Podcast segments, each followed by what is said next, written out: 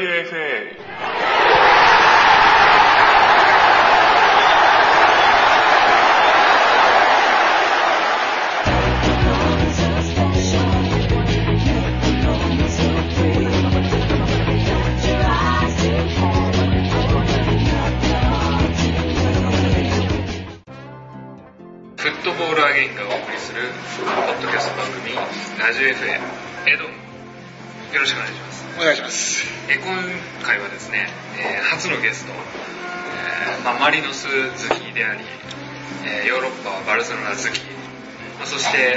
ーセンの名前さえ空いてればアーセンの名前を取ってるであろう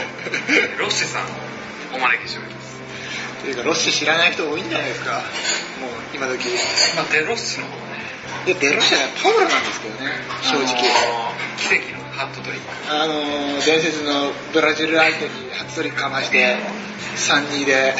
イタリアを決勝に導いて、イタリアワールドカップ優勝に貢献しました。サッカー界にたまにいるあの季節労働者的なこうあれですよね一発屋的いや、でも彼はあれ、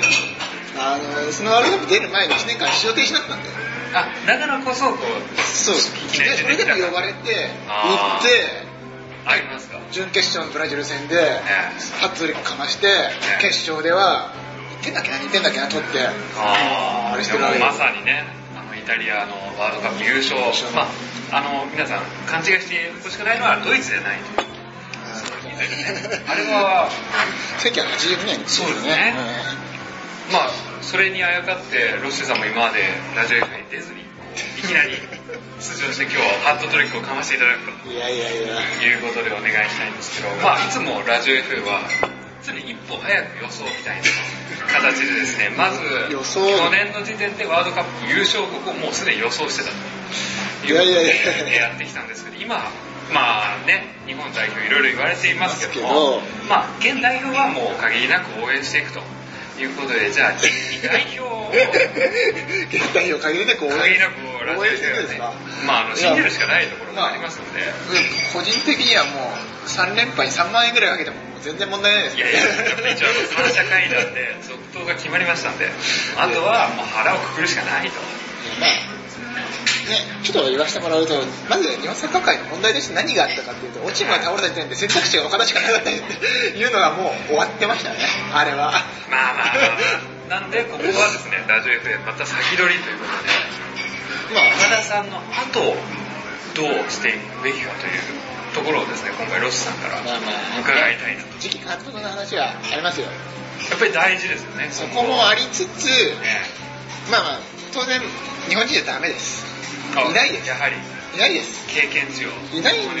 ですけど、あの、大島さんの時みたいなことを考えて、やっぱり、人材を育てなきゃまずいと。あ動画国内で、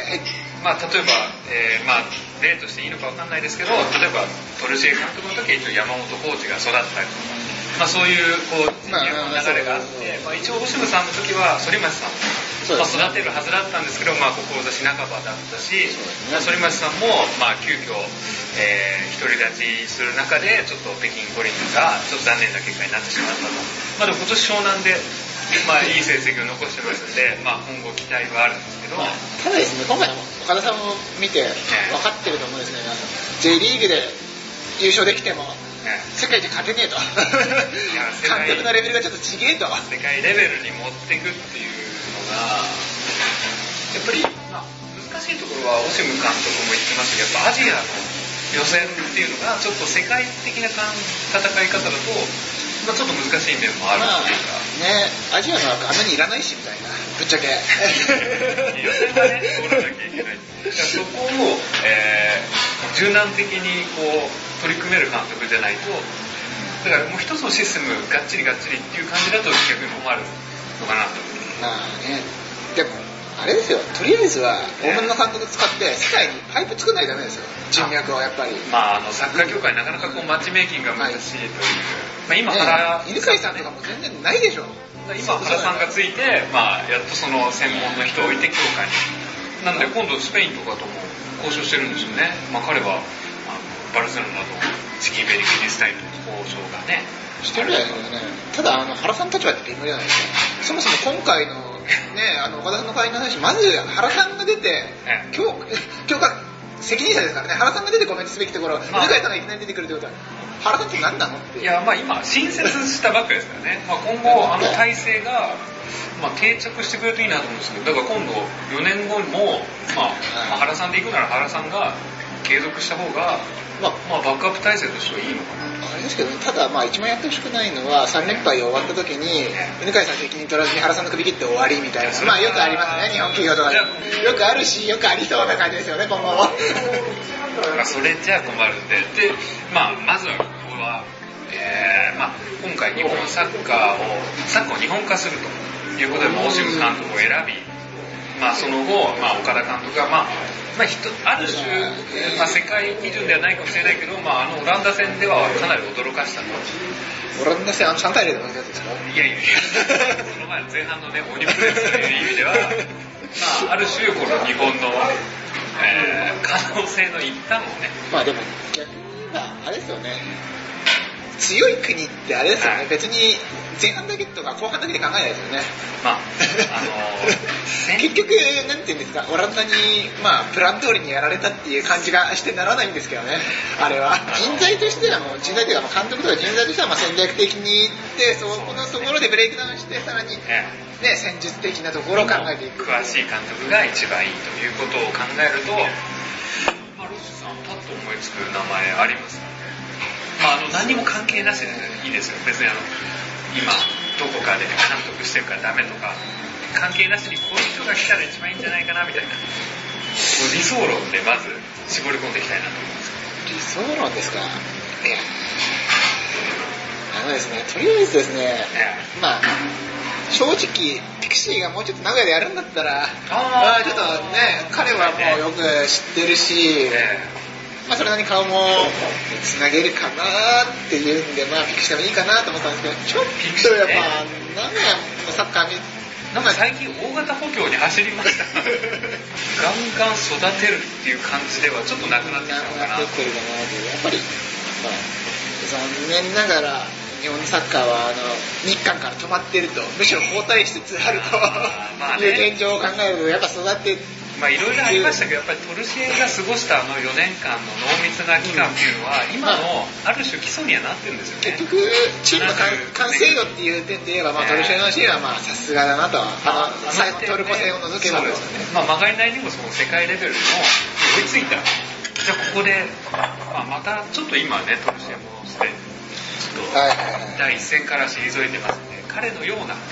しかも彼以上だと一番いいわけですけど。いいですね。まあ、例えば、まあ、これ近い話で言いますと今ピクシーって名前出ましたけど J リーグの優勝監督がなるっていう一つの手ではあるんですまあ、一つの手ではあるんですけどね。思いつくのはオリベイラとか、オリベイラが いや個人的には結構好きなんですよね。鹿島のねまあまあそこまで日本人を信じてる監督もなかなかいないんじゃないかなうん、手腕としていいですし、まあ、なんですか、外れがない監督って感じがしますね。そうですね。マータレスさんはないですまあ、じゃないですけどね。ええ。でも、正直言って、まあ、彼4年間はやってほしくないなって。あ例えば、まあ、ヒディング的にね火事場に出てきてうん。さっとやってくれるイメージはありますけどうん。4年間に例えばこう日そう変わるんじゃないかって期待はちょっとない。まあ、あの、今10のうち3だとして、まあ、多分4年経ったら5ぐらいにはなってるかなっていう期待あるけど、まあ、7とか8はないなっていう、そうそんな感じですね。まあ、できれば7、8に持ってってくれるといいなと。ということは、まあ、え4年後のリアルな目標として、予選突破、そうですね。グループリーグ突破っていうのを、まず果たしてくれる監督が欲しいですよね。まあ、今回はもう、99%無理なんで、うんまあ、あ一応、ラジオ FA 的にはですね、全部引き分けでいけると。2位通過だという予想をしたんですけども。えーっと、ちょっと言わせてもらうと一応、アーセンさんとね、こう、まあそれならいけるんじゃないかな。まず、オランダと引き分けるっていうこと自体がまずなくて、で、デンマーク自体がちょっと低く見積もられすぎ？まあ、それはいろんなところでね、言われている。デンマークは強いと。仮にもですよ、あのね、ヨーロッパ予選の難関リーグループを1位で突破したチームに対して勝てる可能性があるのかと。ポルトガルですポルトガルとスウェーデンですね。えあなた、日本がその中に突破できる可能性何パーセントありますかっていう。ーまあ、スウェーデンでも厳しいですね。ちょっとですね、低く見積もりすぎ、あまりにも。で、そしてカメル。カメルーンってでも逆に方ですかね、ある意味。そうなんです。そうなんです。で、それを考えるともう、限りなくゼロでしょ、一生できる可能性が。なんで、まあ、唯一いけるとしたらオール引き分けじゃないかという結論になったんですよね。なるほど。なるほど。逆に、俺引き分けはないんですよ。2分けなんですよ。いいとこ。あー、オランダ。やはり。ないでしょ。いや、ンニステロイが復帰しなければ、あるんじゃないかいやいやいやいやいやあの、な。怪我、ザ・怪我の国ですから、あそこは。スナイデル。ね、スナイデルとか、あの辺、サイド崩されたところで、誰が対処に行けますか？あの、ツーリオと中澤でどうにかなりますか？あの、オランダ戦で取られた、あのサイドから、左サイドから崩されたあの1点、もうあれがね、やっぱり、だから、オシムカンとかケータを使ってた意味がそこにありますよね。そうそうなんですよね。結局、ね、大島監督が、まあ、駒のあたりとか、ああいうの使ったのも、まあ、カバーリングですよね。カバーリングもあるし、オランダのそういうスナイドルが上がったところのスペースを使いたいっていうのが、ね、スペインとかやっぱりサイドが強いチームを念頭に置いて、最初にサイドを上がれる選手を使ったっていうのもあるし、そのためにボランチを、まあいい選手を置いてたっていうのも、ただその中で構想力的には、今の岡田監督とは運転差がありますよね。ということでいやいや、それはまあ、今はもう全力応援なんで。なんで、次は誰かと。まあ理想を言えばね、オシム監督が良かったんですけど、やっぱりね、こうね年齢のこととか、こう大腸のこととかあるんで、やっぱりこの先ね、4年間をお願いするにはちょっと申し訳ないなみたいなところがありますね、確かに。いや、正直言って、あの、ブッフバルトとかいう声もあるんですけど、日本にそういうチームは無理です。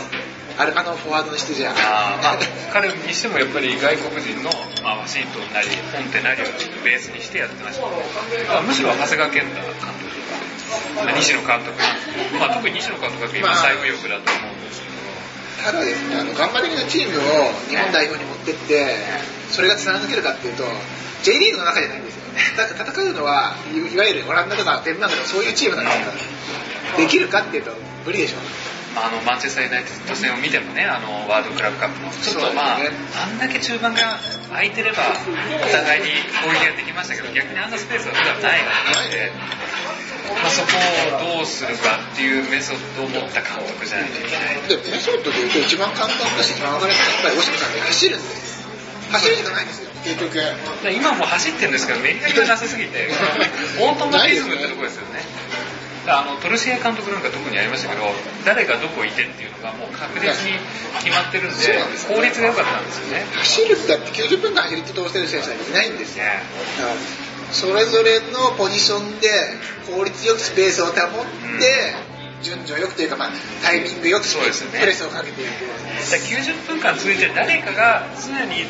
ある一定の時間帯を全力疾走してるようなチームが作れれば最高なんですよね。あの時間帯、どの時間帯見ても日本のチームは誰か走ってると。ってことは気が抜けないチームになってくるってことですよね。ということでですね、なかなか具体的な、やっぱり4年間ってことを考えると、まあ、まあ、よく言えばカペットなんていうのは結構最高じゃないかなっていうふうに思うんですけど、いや、正直言ってカペルはいいと思いますよ。日本には。そうですよね。マスコミには嫌われるんでしょうけど、間違いなく。ただイングランド代表はちょっとね、もう日本に来るっていうのはね、やっぱりどこか大物だったらちょっと評価を落としてる監督だとか、まあ、それが長い間休養に入ってる監督とかっていうのが一番いいはずなんですけど、俺は個人的にはモーリーノいいんですけどね。まあモー来てくれない。いや、あんまりお金がないじゃないですか、協会も昔ほどはね。ね。まあお金があれば例えば、まあいいかどうかわかんないですけど、リーグさんとかね、まあ相手はいるわけですイングランドのあれを見る限りちょっと無理でしょうね。ちょっと怪しいですね。怪しいですね。まあでも逆に育成型のベンゲルとかね、来ちゃってもまたちょっと違うのかなっていう気がするんですよ。まあ、ベンゲルが来てくれたら僕はもうベンゲル万々歳ですよ。まあまあまあ、それはね、ウェルカムですよ。それはいいですけど、やっぱり育てながら、育成だけで終わっても困るな。ちなみに、にこのラジオの前に話してたアルディレスは嫌いじゃないですよ。あの育成型を。ちょっとさっき懐かしい話をしてたんですけど、マリノスの、まあ、第一黄金期、まあ、優勝はしてなかったですけどね、あの俊介が右サイドを駆け抜けてた方ですよね。アルディレスはいい監督でしたねあれは。そうですね、すごい柔らかい南米的なチームで。やっぱり、でもそこにいつも永遠の話題ですけど、日本代表はヨーロッパ型になるべきか南米型になるべきかという、このね、いつもこう揺れ戻しが来るじゃないですか、正ね。直永遠テーマの草も個人技ベースにしたら無理でしょ まあ、個人技がね、ないからね。なんか論争の余地がなくそもそもまあ、システマティックにいかなきゃいけない。ということはですよ、まあ、まあ、RDS もいいですけど、やっぱりちょっと南米系という面では、あれだ。と。でもアルディレスは結構あれですよね、もともとね、イングランドで長い間プロとしてやってましたし、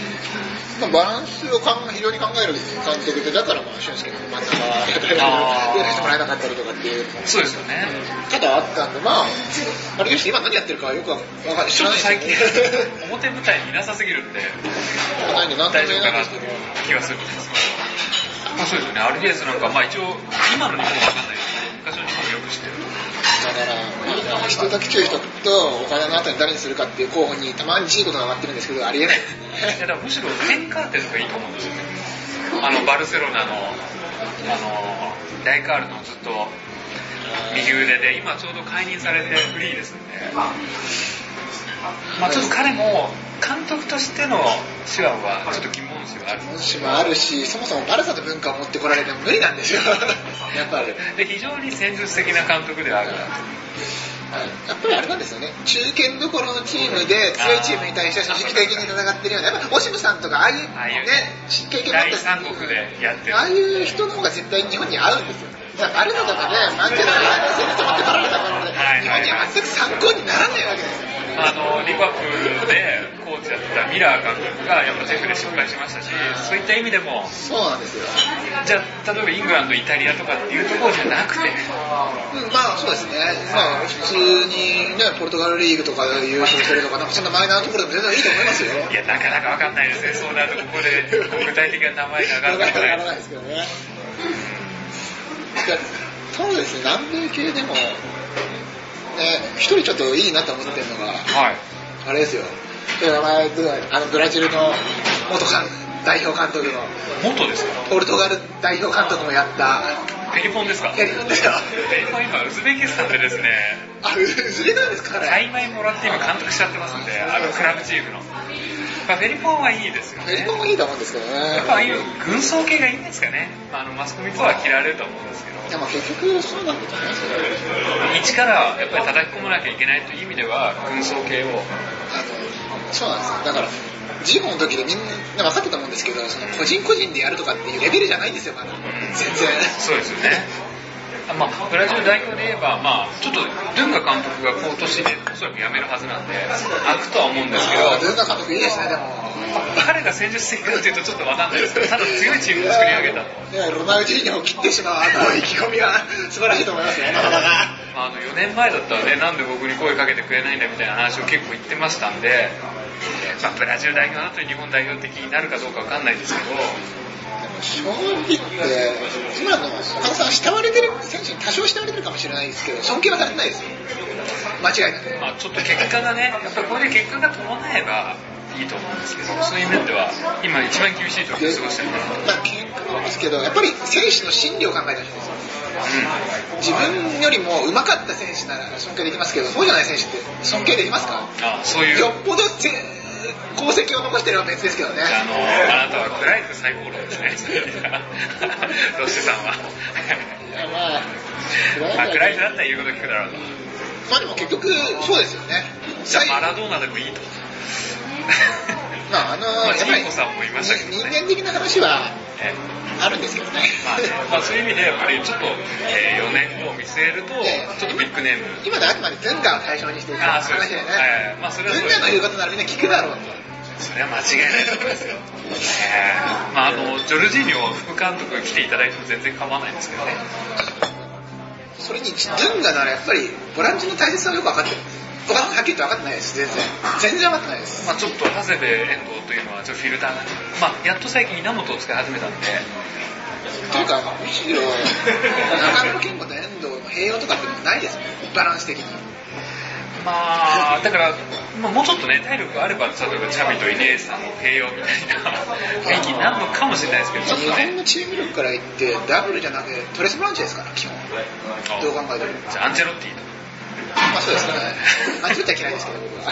まああの実はファギー的にはマンチーニが一番いいんじゃないかなって気はしてたんですけどまあちょっとマンチェスターシに取られちゃったんで。マンチーニっちゃっていやなかなかねこのテーマは難しいですね。難しいですけどまあ今言った中で、まあ、僕の視点としては明快ですよねまずまあ組織的なサッカーを経験して生きている方。ああのしあの多分めその組織を植え込める人。有名どころはいらないです。ジーコみたいな個人主義的なあれはいらないです。そんな段階じゃないです。今のじゃあまず戦術家と、まあそうですね。戦術的な。まあ、イルレタなんかも空いてますもんね今やっぱり中堅どころのチームで強豪相手にそれなりの成績はそういう意味ではビッグクラブよりもそうですね中堅どころのクラブチーム。でだってやってたかと、世界で言えば日本なんてまあし下からいいところ中だけですよまあ、今一番日本で、えーヨーロッパで活躍してるのが本田選手セスカ・モクスクワですからねまあそれ以前はまあセルティックの中村選手だったり一番活躍してたのもフィオレンティーノの中田選手というところでまあやっぱりそのぐらいになってくるだろうというそことですよね。んなところでいいんじゃないですかね。えー。ということで今回はですね、えーお届けしてきましたけどもまたちょっと、えーこのテーマをですね、えー掘り下げて、えーロッシーさんにはまた登場いただいてですね今度はもうちょっと、えー名前をいろいろ用意していただく。今回まずあの地ならしでね、まあ、こんな監督いいんじゃないかみたいなざっくりお届けしましたけど、そうですね。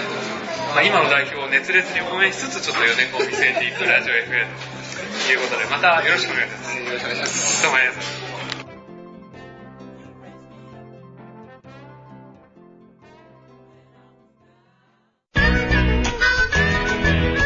ラジオ FA はフットボールアゲインがお送りしました。また次回をお楽しみに。